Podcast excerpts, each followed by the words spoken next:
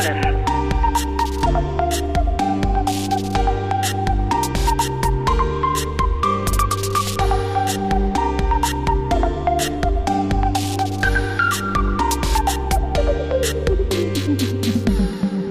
Kapriolen.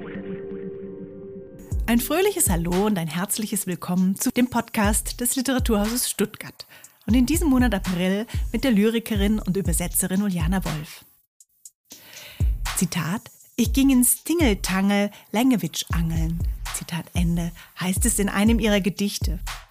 Sie, die zehn Jahre zwischen New York und Berlin gependelt ist und gelebt hat, ist immer unterwegs zwischen den Sprachen und ihr poetisches Denken bleibt stets im Gespräch mit der Literatur, auch aus anderen Zeiten. In den nächsten Wochen erscheint ihr Essayband Etymologischer Gossip bei Cookbooks, in dem sie sich beispielsweise mit Ilse Eichinger, Peter Huchel oder Gertrude Steen auseinandergesetzt hat. Genug Anlass, sie zum literarischen Quiz einzuladen. Ein paar Worte zu ihrer Biografie. Uliane Wolf wurde 1979 in Ostberlin geboren und studierte Germanistik, Kulturwissenschaft und Anglistik in Berlin und Krakau. Bereits vier Gedichtbände hat sie bislang veröffentlicht, zuletzt Meine schönste Längewitsch 2013. Sie ist vielfach ausgezeichnet worden, vom Peter-Huchel-Preis 2006 für ihr Debüt bis zum Preis der Stadt Münster für internationale Poesie für ihre Übersetzungsarbeit gleich zweimal. Mein Name ist Caroline Kallis und dieses Mal, das muss gesagt sein, geht unser besonderer Dank an das Haus für Poesie und Kevin Nagel für die tolle technische Unterstützung in Berlin. Zwischen Tingeltangel und Flausen werden wir uns also im heutigen Podcast bewegen. Mit Uliane Wolf geht es also dieses Mal um gestohlene Lyrikbände aus der Schulbibliothek, um Gedichte als übereinander gelegte Räume und Schichten, um die Fehlersprache, die Fremdsprache, die Muttersprache, um das Mitdenken aller Sprachen in der eigenen, darum, wie man das Unverfügbare und das Unvorhersehbare in die Welt bringt, um die 50 Cent, die man im Antiquariat für ein Erasure ausgeben sollte, darum, was Übersetzungen und Erasures so gemeinsam haben und vor allem über das Wurmlochartige ihrer Gedichte. Also einen frohen Aufenthalt im flauschigen wie flausenhaften Tingeltangel. Ich darf heute Uliana Wolf begrüßen. Hallo Uliana. Hallo Caroline.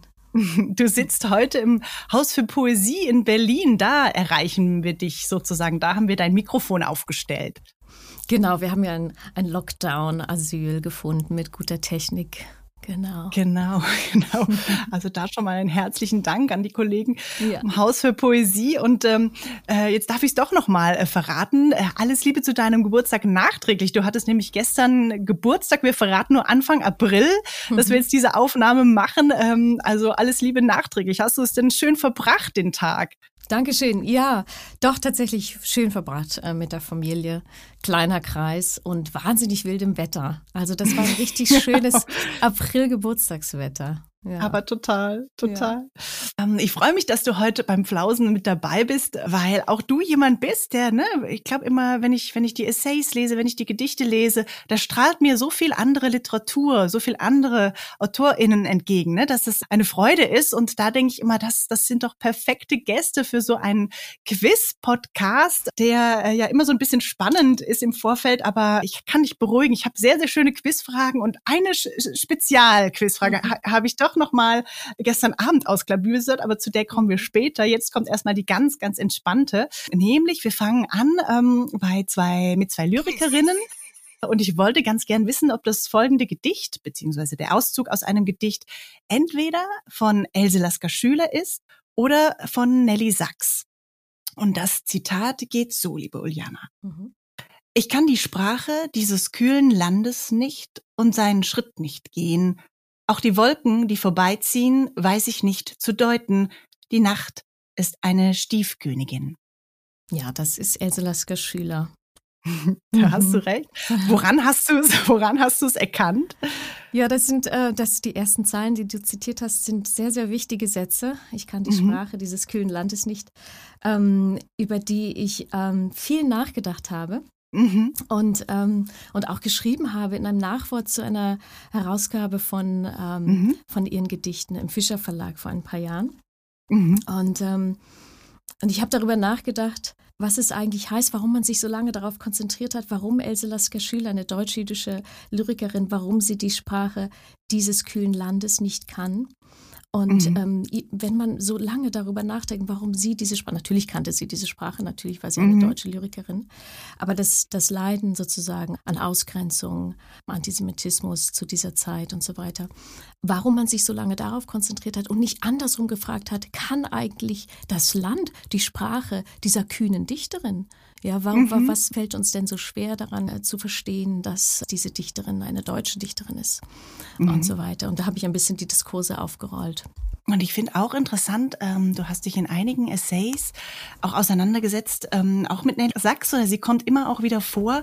Und ich finde es spannend, dass du diese beiden Dichterinnen so nah an dich ranholst, weil sie auch so Dichterinnen sind im Dazwischen, also auch wirklich so im räumlichen Dazwischen. Ne? Also, dass sie beide mussten natürlich fliehen. Ähm, das, ist, das ist anders als bei dir äh, und sozusagen deiner Biografie mit Orten. Ne? Also, dass sie mhm. in Berlin gelebt haben und, und äh, in Jerusalem, wie jetzt Else Lasker-Schüler, oder in Stockholm, wie Nelly Sachs. Und bei dir ist es ja, dass du zwischen Berlin und, und New York oder vor allem auch ne, ganz, ganz viel in Europa unterwegs warst, in Rom und so weiter. Und mhm. das finde ich so eine spannende ähm, Parallele. Also ähm, würdest du auch sagen, das ist eines der Punkte, die dich zu den beiden verbindet, dieses räumliche Dazwischen?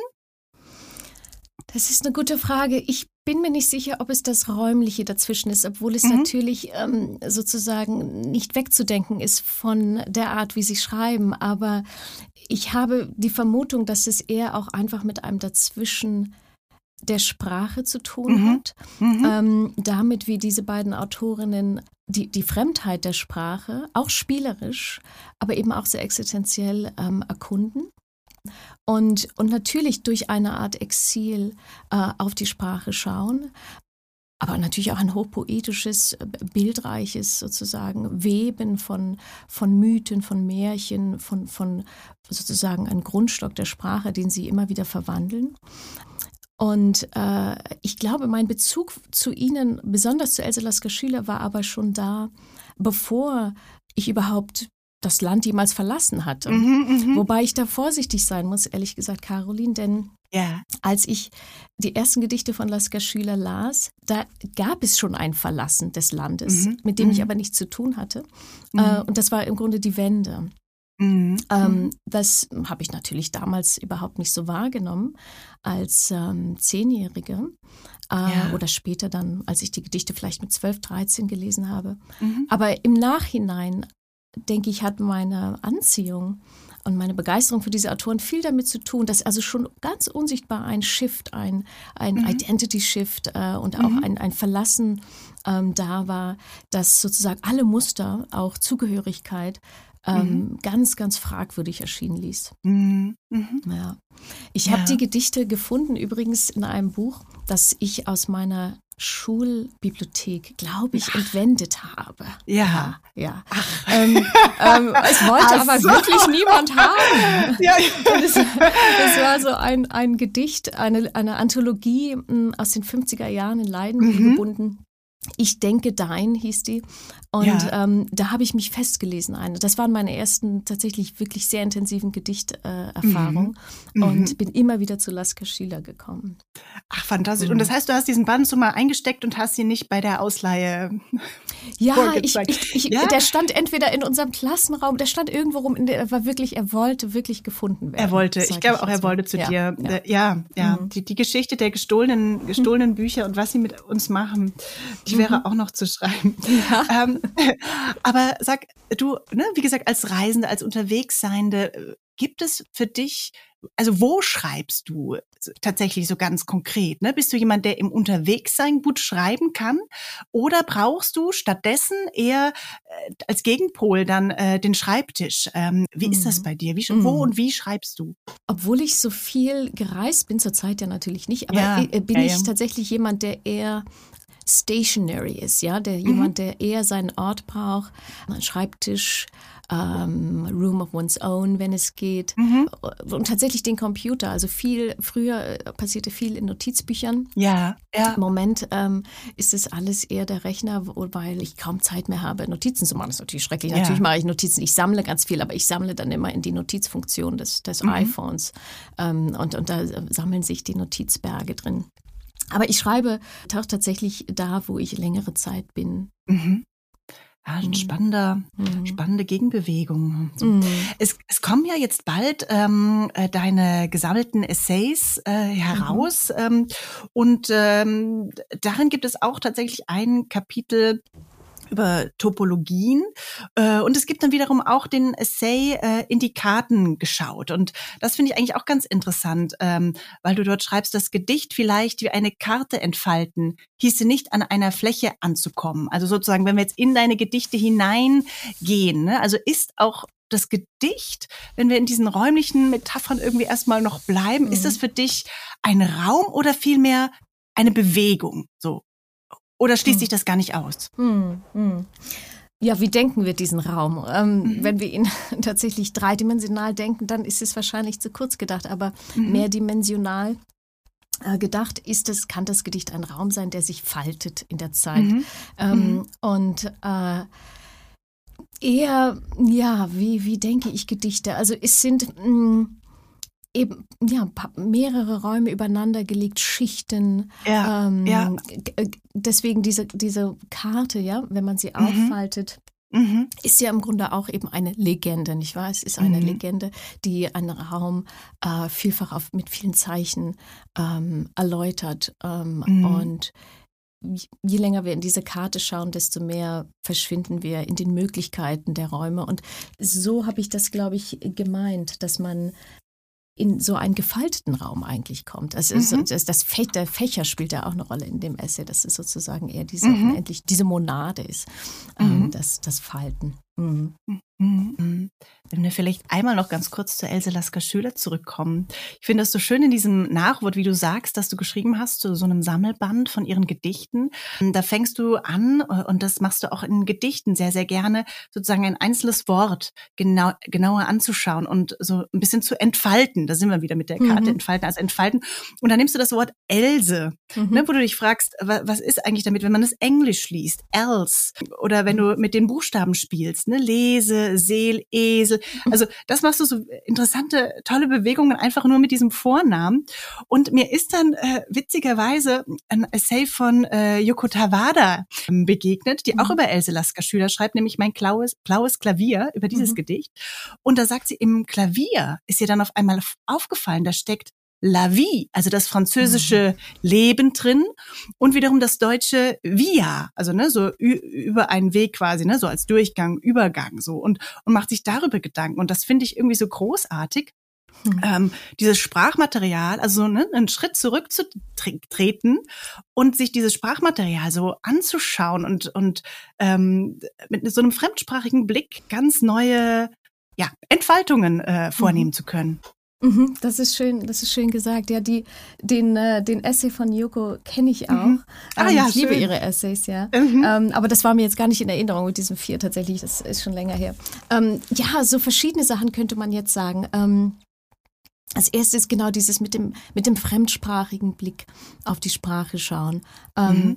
Das entzündet sich in diesem Text, aber auch in vielen anderen bei mir eigentlich tatsächlich in einem Fehler. Ja, also mhm, der, der mhm. fremdsprachige Blick ist noch nicht so sehr der, der in einer anderen fremden Sprache, einer spezifisch fremden Sprache angesiedelt ist, sondern mhm. eher ähm, durch Verschreiben oder Verlesen mhm. überhaupt durch an, in einer Fehlersprache angesiedelt ist, die nicht oder nicht mehr die eigene ist.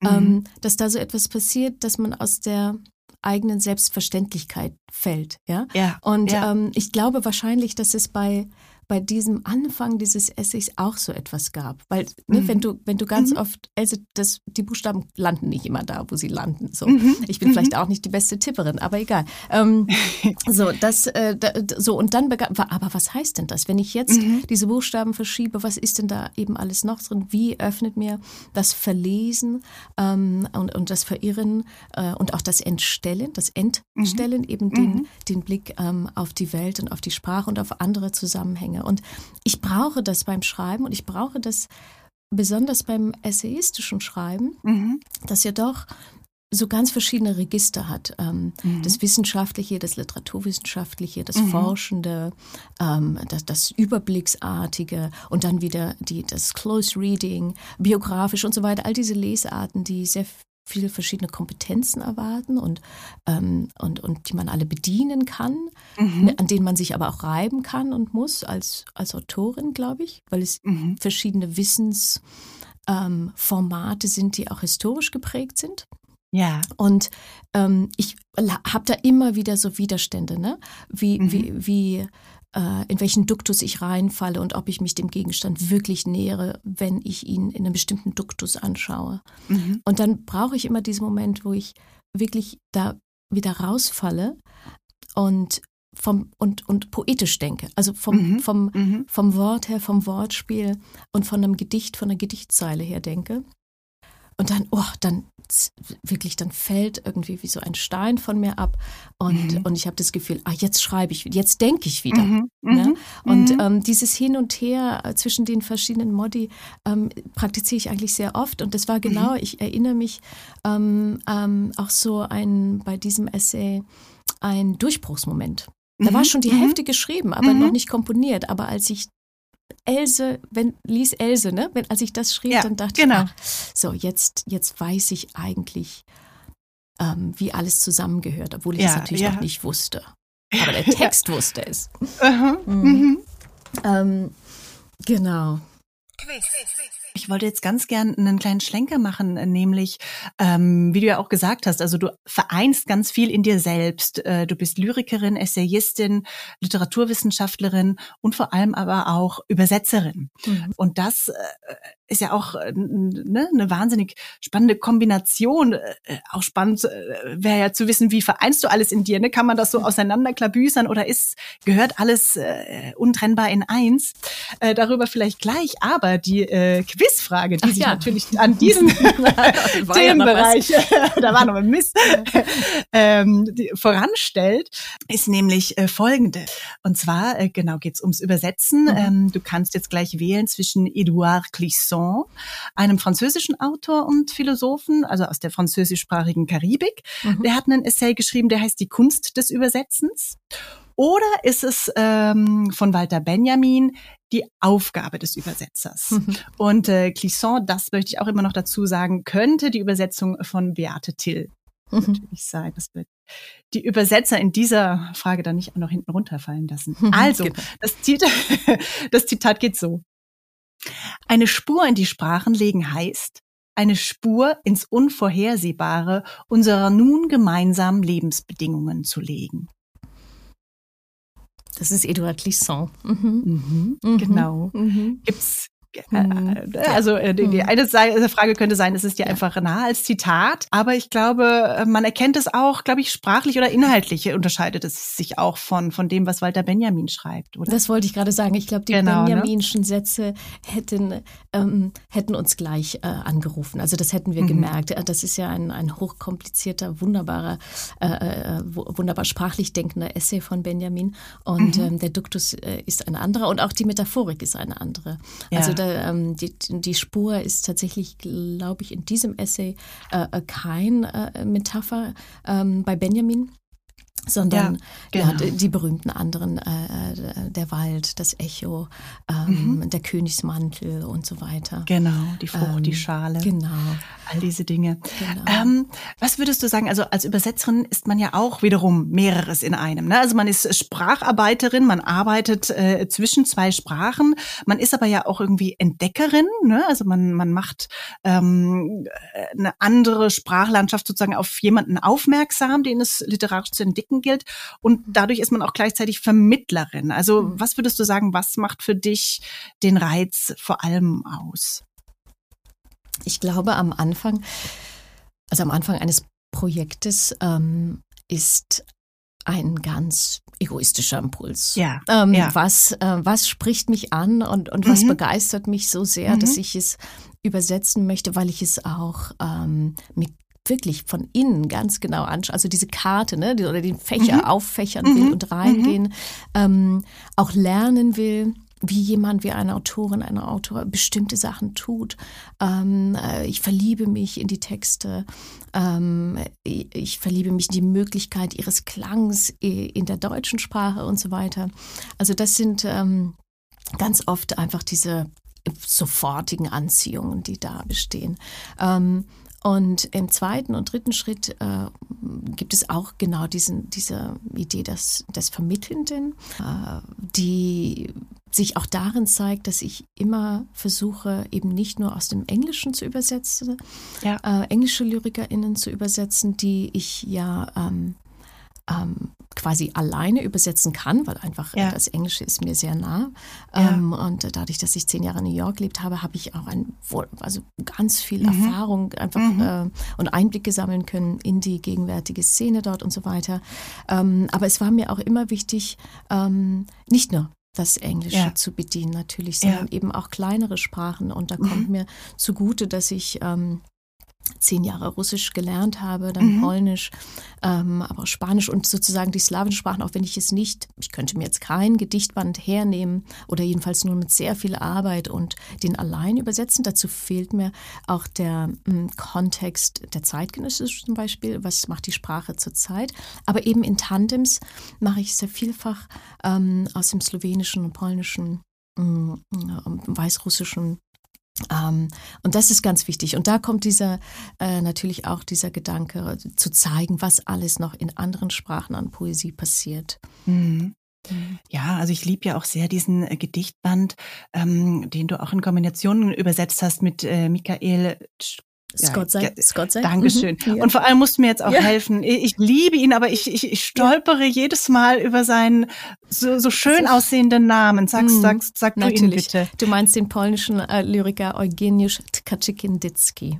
Genau, und genau. der Gedichtband heißt Tumor Lingue, also genau, eine große Empfehlung, ne, in dem es auch heißt, Schizophrenie ist dieser Vogel gestern und dieser Vogel heute mit schattigem Gefieder, also ganz, ganz mhm. großartig.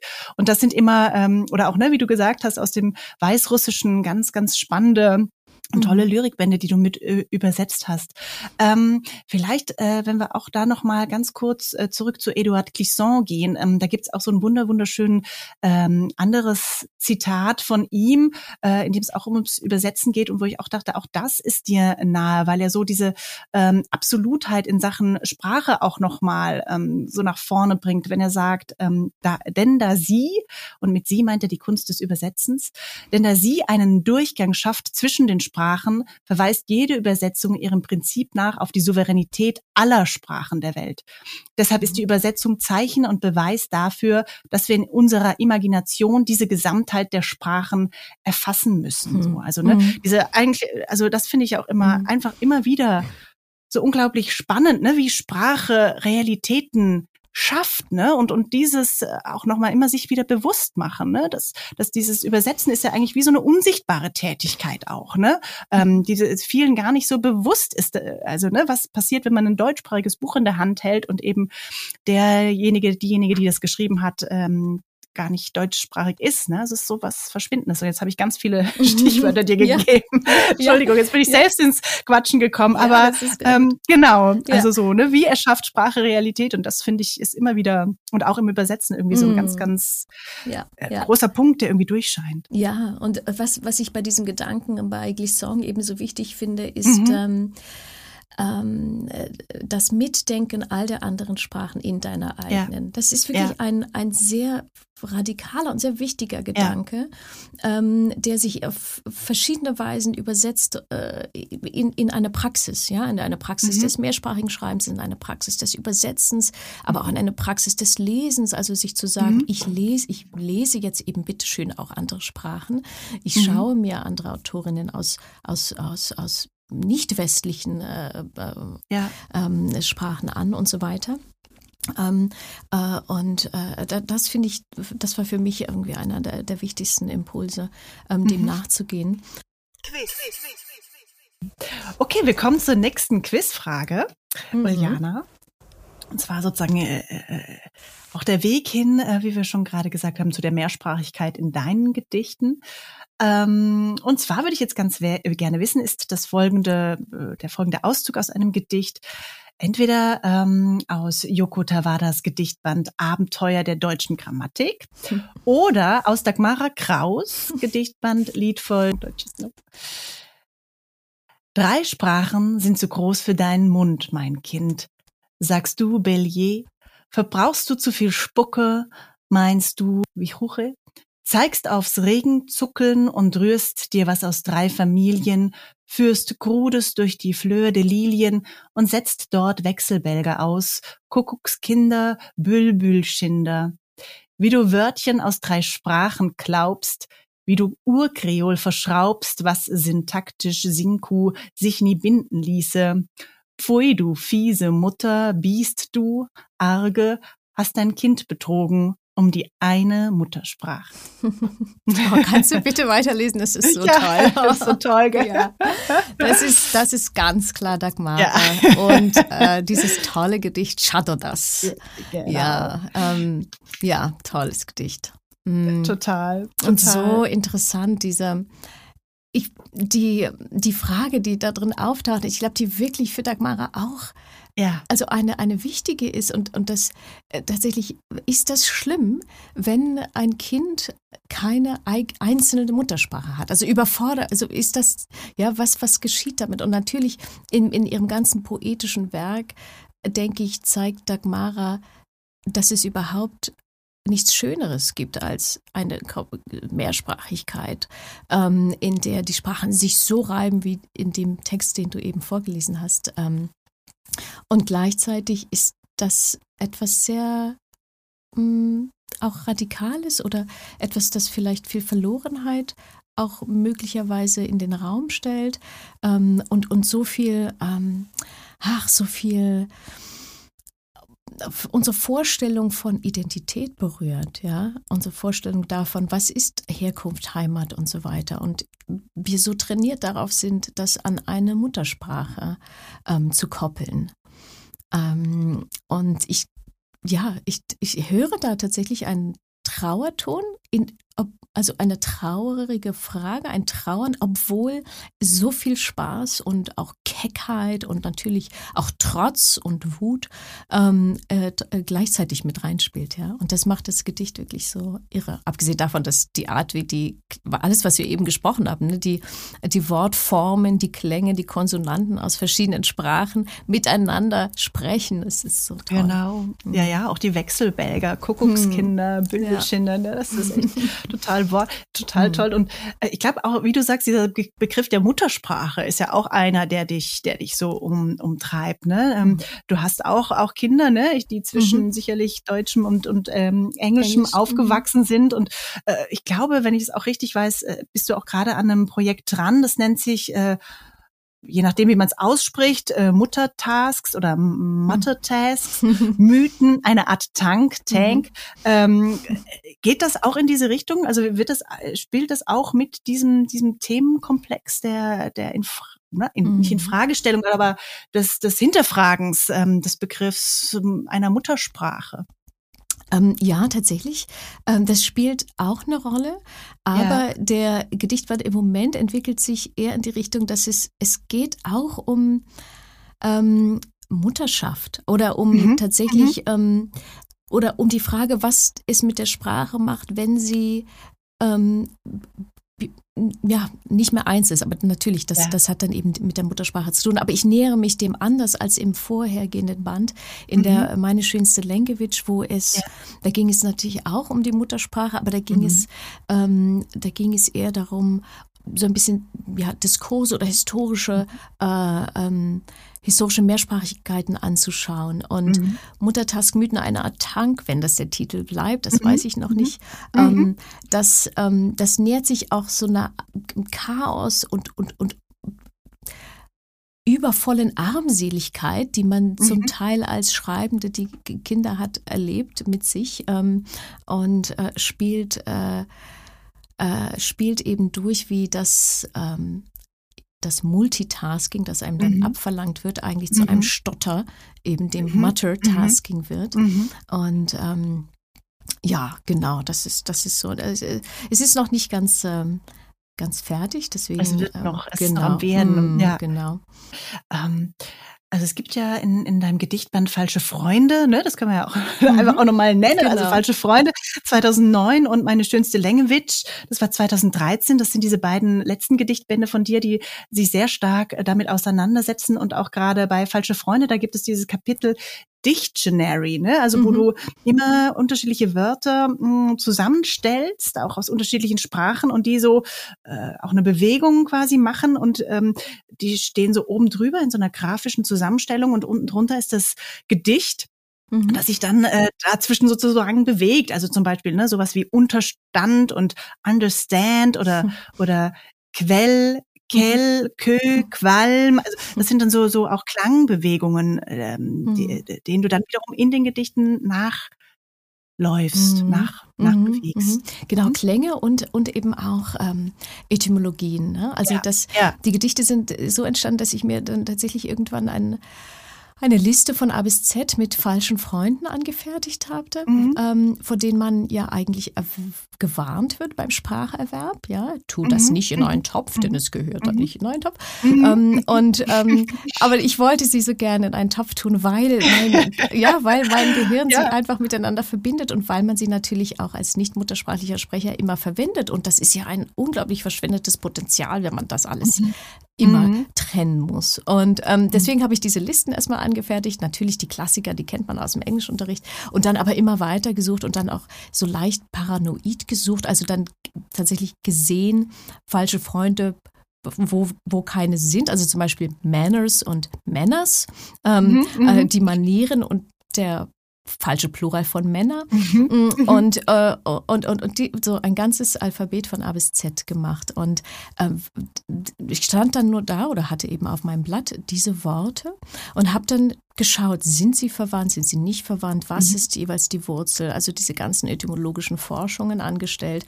Ähm, die meisten sind falsche Kognaten, also nicht miteinander verwandt. Mhm. Ähm, und aber die, die unglaublichsten Sachen, die dann in dieser Suche eben herauskamen und hervorgespült wurden, die sind dann so in einer kleinen Explosion oder eben wie in einer Faltung, also je nachdem, wahrscheinlich beides gleichzeitig, in die Prosagedichte gegangen. Mhm. Ja.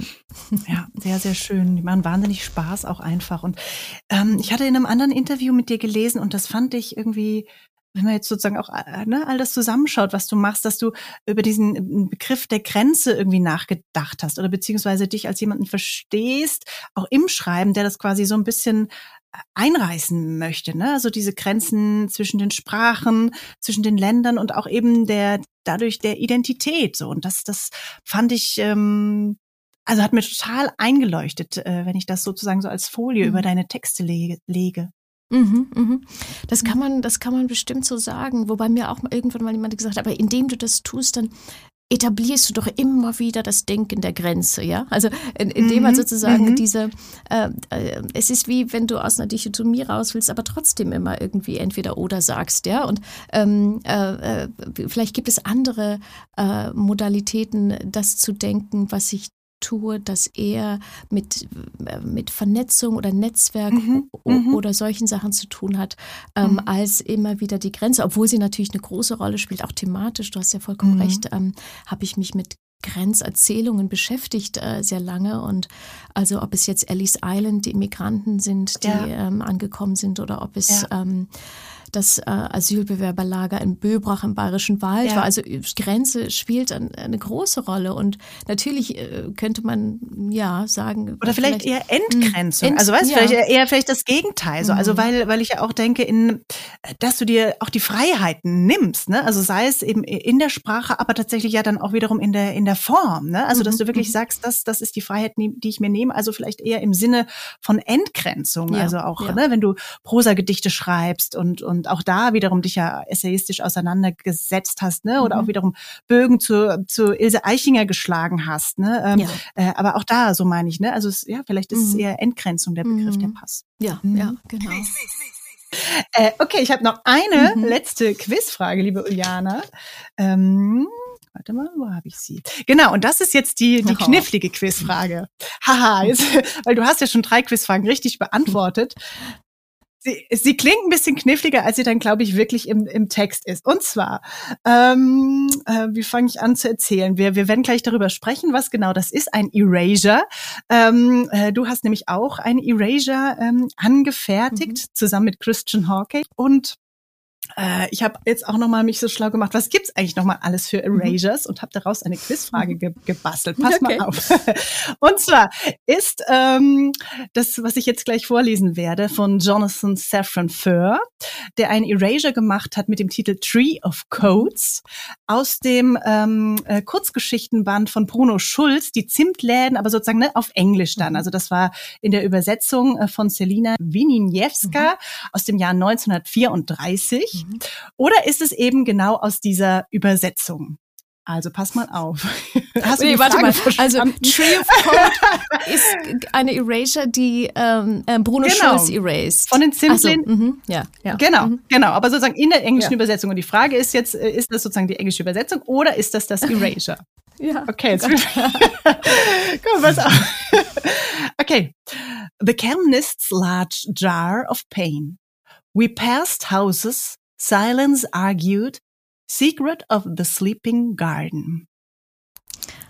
Wow, das klingt schrecklich. ähm, ähm, Silence. Ich würde sagen, es ist die Erasure. Ah, ist die, du hast recht. Okay. also tut mir leid, ich dachte, ein, Kniff, ja, ein Kniffelpunkt ja. muss ich noch machen. Und vor allem wollte mhm. ich den Erasure eben noch mit reinbringen. Und wie mm. macht man eine Quizfrage aus, aus Erasures? Aber vielleicht magst du erstmal erzählen, was ist ein Erasure? Ja. Ähm, genau. Erasure Poetry. Ich meine, Saffron Fair hat es mit Prosa gemacht. Man kann es natürlich mit allem machen, aber ähm, ja du, du nimmst einen bestehenden Text und ähm, mhm. äh, äh, machst einen neuen daraus oder lockst einen vielleicht eh schon da drin eingelagerten heraus, indem du mhm. die meisten Worte wegstreichst. So kann man es mhm. vielleicht äh, mhm. grob. Ähm, genau. Genau. Und ähm, Tom Phillips ist also ein äh, experimenteller ähm, Autor, der eigentlich so ein mhm. bisschen die, der Begründer der Erasure Poetry in den USA war. Er hat mhm. sozusagen die Regel aufgestellt, nimm ein Buch aus dem Antiquariat, das nicht mehr als, Ach ja. jetzt weiß ich nicht mehr genau, waren es 50 Cent, also 50 Cent oder ein Dollar kostet. Ach, okay, okay. Also irgend so ein ah, ja, okay. und dann ähm, arbeitet darin und er macht ja wunderschön. Tom Phillips muss man sich mal angucken, das kann man äh, mhm. im Netz. Äh, mhm. Bei ihm ist sozusagen auf, ja. jede Seite auch fast ein Kunstwerk, weil er nicht nur ausstreicht, sondern übermalt und neue Formen auf der Seite äh, äh findet, die dann mhm. auch was erzählen. Das ist sehr, mhm. sehr schön. Ähm, oder man kann eben, äh, Gerhard Rühm hat Blackouts gemacht. Ähm, das ist, mhm. ja, also mhm. das heißt ausstreichen, ausschneiden, übermalen. Aus mit Tippex, genau. Und, und bei äh, Saffron Fur ist es sozusagen tatsächlich so genau. ausgeschnitten. Also das Buch ist auch total interessant, ne? weil das quasi so total zerfleddert ja. ist. Also auch in der Herstellung total irre. Ja, wahnsinnig ja. irre, genau. Mhm. Ja, toll. Und weil das ja dann auch wiederum, ne, wie so Überlagerungen sind. Also je nachdem, wenn du eine Seite umblätterst, hast du natürlich wieder einen komplett anderen Text, ja. ne, weil, weil diese Ausschneidungen sich dann dadurch so verschieben. Ja, ja, das ist so die Kombination von irre. Hypertext und, und Aus ja, Ausstreichung. Ja, genau, ist, ist, eigentlich eine mhm. Mischung, ne? Mhm. Genau. Und du selbst hast auch ein Erasure gemacht mit Christian Hawkey zusammen. Und zwar heißt es äh, dann sozusagen am Ende Sonne from Ort. Äh, und ihr habt diese Sonette aus dem Portugiesischen ähm, von Elizabeth Barrett Browning äh, äh, euch mhm. zur Grundlage genommen und hat, hast du die auch im, im Antiquariat dann für 55 äh, selber? So, Wie seid ihr ja, da drauf so gekommen? So? Wir haben ganz viel Barrett Browning gelesen und Robert Browning. Also ich ja. habe irgendwann diese Sonette mal gefunden und, und sehr, sehr gemacht und ähm, äh, hatte damals schon Widerstände mit der Rilke-Übersetzung. Die ist sehr schön, aber mhm. sie hat eben bestimmte mhm. rilkische Moves ähm, im Übersetzen, die ja. äh, viel von der Konkretion ähm, und auch sozusagen mit der Neuerfindung des Sonnets bei äh, Barrett Browning übermalen, also ja, wegnehmen oder mhm. übermalen. Und mhm. Das hat mich, mhm. und dann habe ich versucht, einige äh, Neuübersetzungen angefertigt, ähm, mal für eine Anthologie und habe immer im Hinterkopf, denke ich, vielleicht mache ich das irgendwann nochmal, dass ich alle tue. Aber ja, das sage ich jetzt nur dir natürlich. Ähm, ja, ja. und, ähm, äh, und dann haben wir aber angefangen, äh, irgendwie, ich glaube, es war Christians Idee, ähm, Erasures zu machen aus dieser zweisprachigen Inselausgabe, eben ich mit Rilke, also ich habe Rilke erased mhm. und er Elizabeth. Und ähm, das äh, war eine vergriffene Ausgabe und als wir mit dem ersten Buchexemplar fertig waren, wollten wir weitermachen und haben dann relativ viele, ja genau, vergriffene antiquarische Exemplare. Leider haben mhm, die ein bisschen cool. mehr als einen Euro gekostet, glaube ich, ähm, ja. erworben. Mist. und haben verschiedene. Das ist die Inselbücherei, genau. die sind natürlich auch teuer. Ja, ja, ne? genau, die haben wir so Liebhaber und Sammler. Mhm. Genau. Ja, Okay. Und was würdest du sagen, was ist für dich der Reiz? Also was macht es, ist das lustvoller daran? Also wie du gesagt hast, das so dahintersteigen, was vielleicht in dem Text noch verborgen ist? Ähm, am mhm, Text? Das auf jeden Fall. Ähm, was ja eine absurde eigentlich Behauptung erstmal ist, ne, weil man ja den Text wegmacht. Also diese Spannung mhm. zwischen, ich nehme mir etwas her, ähm, was vielleicht auch mhm. ein Klassiker ist oder vor dem man sehr große Achtung hat und, und, und, und, und lösche das meiste davon aus ähm, das ist, das ist mhm. ja erstmal eine absurde Behauptung. Und gleichzeitig denke ich, also wenn du etwas wegnimmst, es ist im Grunde wie beim Übersetzen, du liest es so genau wie noch nie. Ähm, mhm. Weil du ja mhm. im nächsten Moment es nicht mehr da haben wirst. Du liest sehr genau jedes Komma, ja. jedes Zeichen, jeden Buchstaben ähm, und äh, wie sich äh, Substantive und Adjektive ver verhalten, äh, wie viele Pronomen es gibt, weil das brauchst du nämlich dann alles, wenn du daraus versuchst, noch ein Gedicht zu machen ähm, mit mhm. deiner Erasure. Mhm. Das ist, das ist erstmal ein mhm. interessanter Vorgang. Gleichzeitig ist es auch eine Art, und das macht auch die Übersetzung übrigens, ähm, Klassiker äh, wirklich mit einem fremden Blick eben wieder neu zu sehen. Ähm, mhm. Gleichzeitig ist es aber auch eine Praxis, wenn man jetzt kein Gedicht nimmt und das erased, sondern andere Texte, ähm, äh, mhm. äh, Poe po Prosa in Poesie zu verwandeln oder auch auf einer ganz anderen Ebene ähm, einfach das Augenmerk zu richten auf politische äh, Ebenen von Sprache, ja. Zensur, ja. Ja. Ähm, äh, Umschreibungen, äh, Zensurprozesse, die vielleicht einem Werk mal vorausgegangen sind, dadurch sichtbar zu machen, mhm. indem man es nochmal ja, überschreibt und, und auslöscht und so weiter. Ähm, also das ist eigentlich ein Feld, eben natürlich, ein, es ist eine, eine Art Maschine, ja, es ist also eine Contrent, mhm. eine, eine experimentelle Textmaschine, die ich an einen Text ansetze, die aber in all diese möglichen mhm. Richtungen, je nachdem wie deine eigene äh, Einstellung ist und wie deine eigene Suchbewegung sind, kannst mhm. du die so mhm. anpassen und das finde ich einfach sehr schön. Mhm. Ja, also es wäre interessant, aus diesem mhm. Podcast jetzt ein, ein Hör-Erasure ja. zu machen. Das wäre vielleicht auch ganz witzig. Aber mhm. du sozusagen als meine, meine letzte Frage noch, weil ich das ja so spannend finde, wie man mit Material umgehen kann, das irgendwie erstmal da ist, ne? Und was ja irgendwie auch so eine, eine Art von Gedanken hat von diesem uncreative Writing. Ne? Die Dinge sind da. Also wie geht man mit Material, mit Wortmaterial um?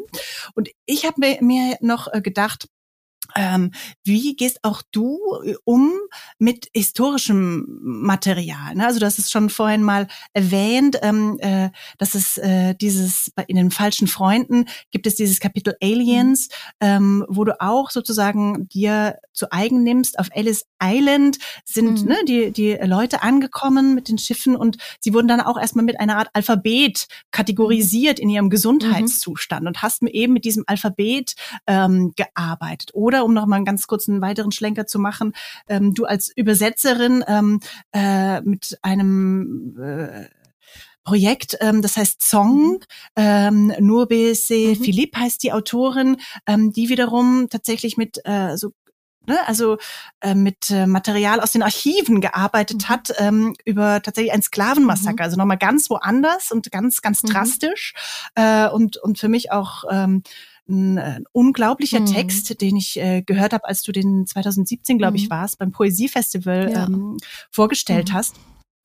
Aber da äh, sozusagen, das ist jetzt ein mhm. großer Bogen mhm. irgendwie, aber ähm, einfach auch nochmal die Frage, äh, wie mit mit äh, Sprachmaterial aus der Vergangenheit umgehen, wie äh, frei, wie wie ähm, aber auch eben wie ähm, verantwortungsvoll. Mhm. Ja. Große Frage, ja. Ähm, ja, genau. Doch die ja, große Frage am Schluss. ja, ja. Ähm, natürlich, das, ähm, also es ist für mich eine sehr wichtige Dimension vom Schreiben, ist dass es ein Dialog ja. mit vielen, vielen Stimmen ist, äh, mit zeitgenössischen, ja. mit poetischen, aber eben auch mit, ähm, mit Stimmen aus der Vergangenheit, mit, mit poesiefremden Materialien, mit Dokumentar, mit dokumentarischen Quellen, die, ähm, die ähm, ja in diesem, in diesem auch sprachkritischen Nachdenken der Dichtung unbedingt ihren Platz haben. Ähm, eine, mhm. eine Autorin, die ich, die ich sehr, sehr bewundere, Muriel Rukeyser, eine, eine ähm, mhm. ähm, jüdisch-amerikanische Dichterin, die einen sozusagen dokumentarischen, eigentlich sozusagen vielleicht die Gattung des dokumentarischen Gedichts äh, aus der Taufe gehoben hat in den 30er Jahren mit Book of the Dead. Ähm, da hat sie einen mhm. ähm, Zyklus mhm. geschrieben über ein ähm, quasi auch eine Art Massaker eigentlich, nämlich äh, den Tod yeah. von, von unglaublich vielen ähm, afroamerikanischen Arbeitern in einer Silikon, Silik, Silikamine. Ja? Mhm. Ähm, und mhm. daraus äh, ähm, Gedichte gemacht aus den Protokollen, den Anhörungen Anhörung Aha. und so weiter. Und sie hat äh, geschrieben äh, einmal Poetry expands the document. Ähm, die mhm. Poesie mhm. erweitert mhm. das Dokument und andersrum gilt es aber eben ja. auch, das Dokument und die Frage, die das Dokument an die Dichtung stellt, erweitert die Dichtung. Und genau mhm. diese, diese Arten der, der, mm, der Zwiesprache und auch der historischen Befragung im Gedicht ähm, halte ich für ganz wichtig. Mhm. Mhm. Mhm. Okay, also dann, ja. ähm, dann kann man sozusagen ja. abschließend sagen, ähm, genau, das wäre der Grund.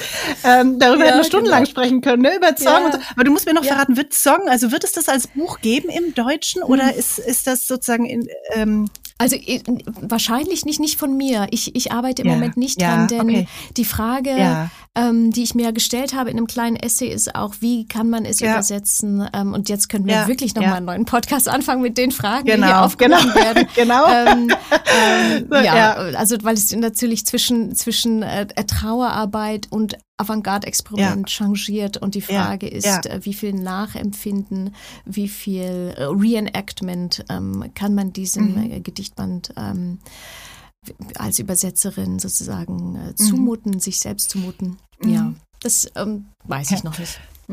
Ja. Naja, dann lässt sich abschließend sagen, ich fand ja auch einen sehr, sehr coolen äh, ähm, Essay, den du geschrieben hast. Ähm, da beziehst du dich kurz auf den Film Interstellar, Ach. wo du dich fragst, dieses ja. Wurmloch, das da hinter dieser Bibliothek dann ne, so zum Vorschein ja. äh, kommt, äh, inwiefern ist das irgendwie dem Übersetzen gleich? Und vielleicht ist das irgendwie das, was du auch in der Lyrik betreibst, hm, oder? Dieses total. Wurmlochartige zwischen Zeiten und Räumen und ja, genau. ja also vielleicht ist das, du schreibst schreibst Wurmlöcher, Uliana. danke, Super. das ist ein tolles Bild zum Schluss. Ja, das ja, ist schön. Danke, du, ich danke dir sehr, sehr hm, herzlich. Ich dir auch. Hm. Äh, du hast das Quiz total bestanden. Puh. Herzlichen Glückwunsch. Hui. Und ich danke dir sehr für das schöne Gespräch hm. und ja, wünsche dir noch einen schönen, schönen ja, Tag. Danke, Caroline. Danke für deine Fragen. Hat Spaß Mach's gemacht. Gut. Tschüss. ja, super. Ciao. Kapriolen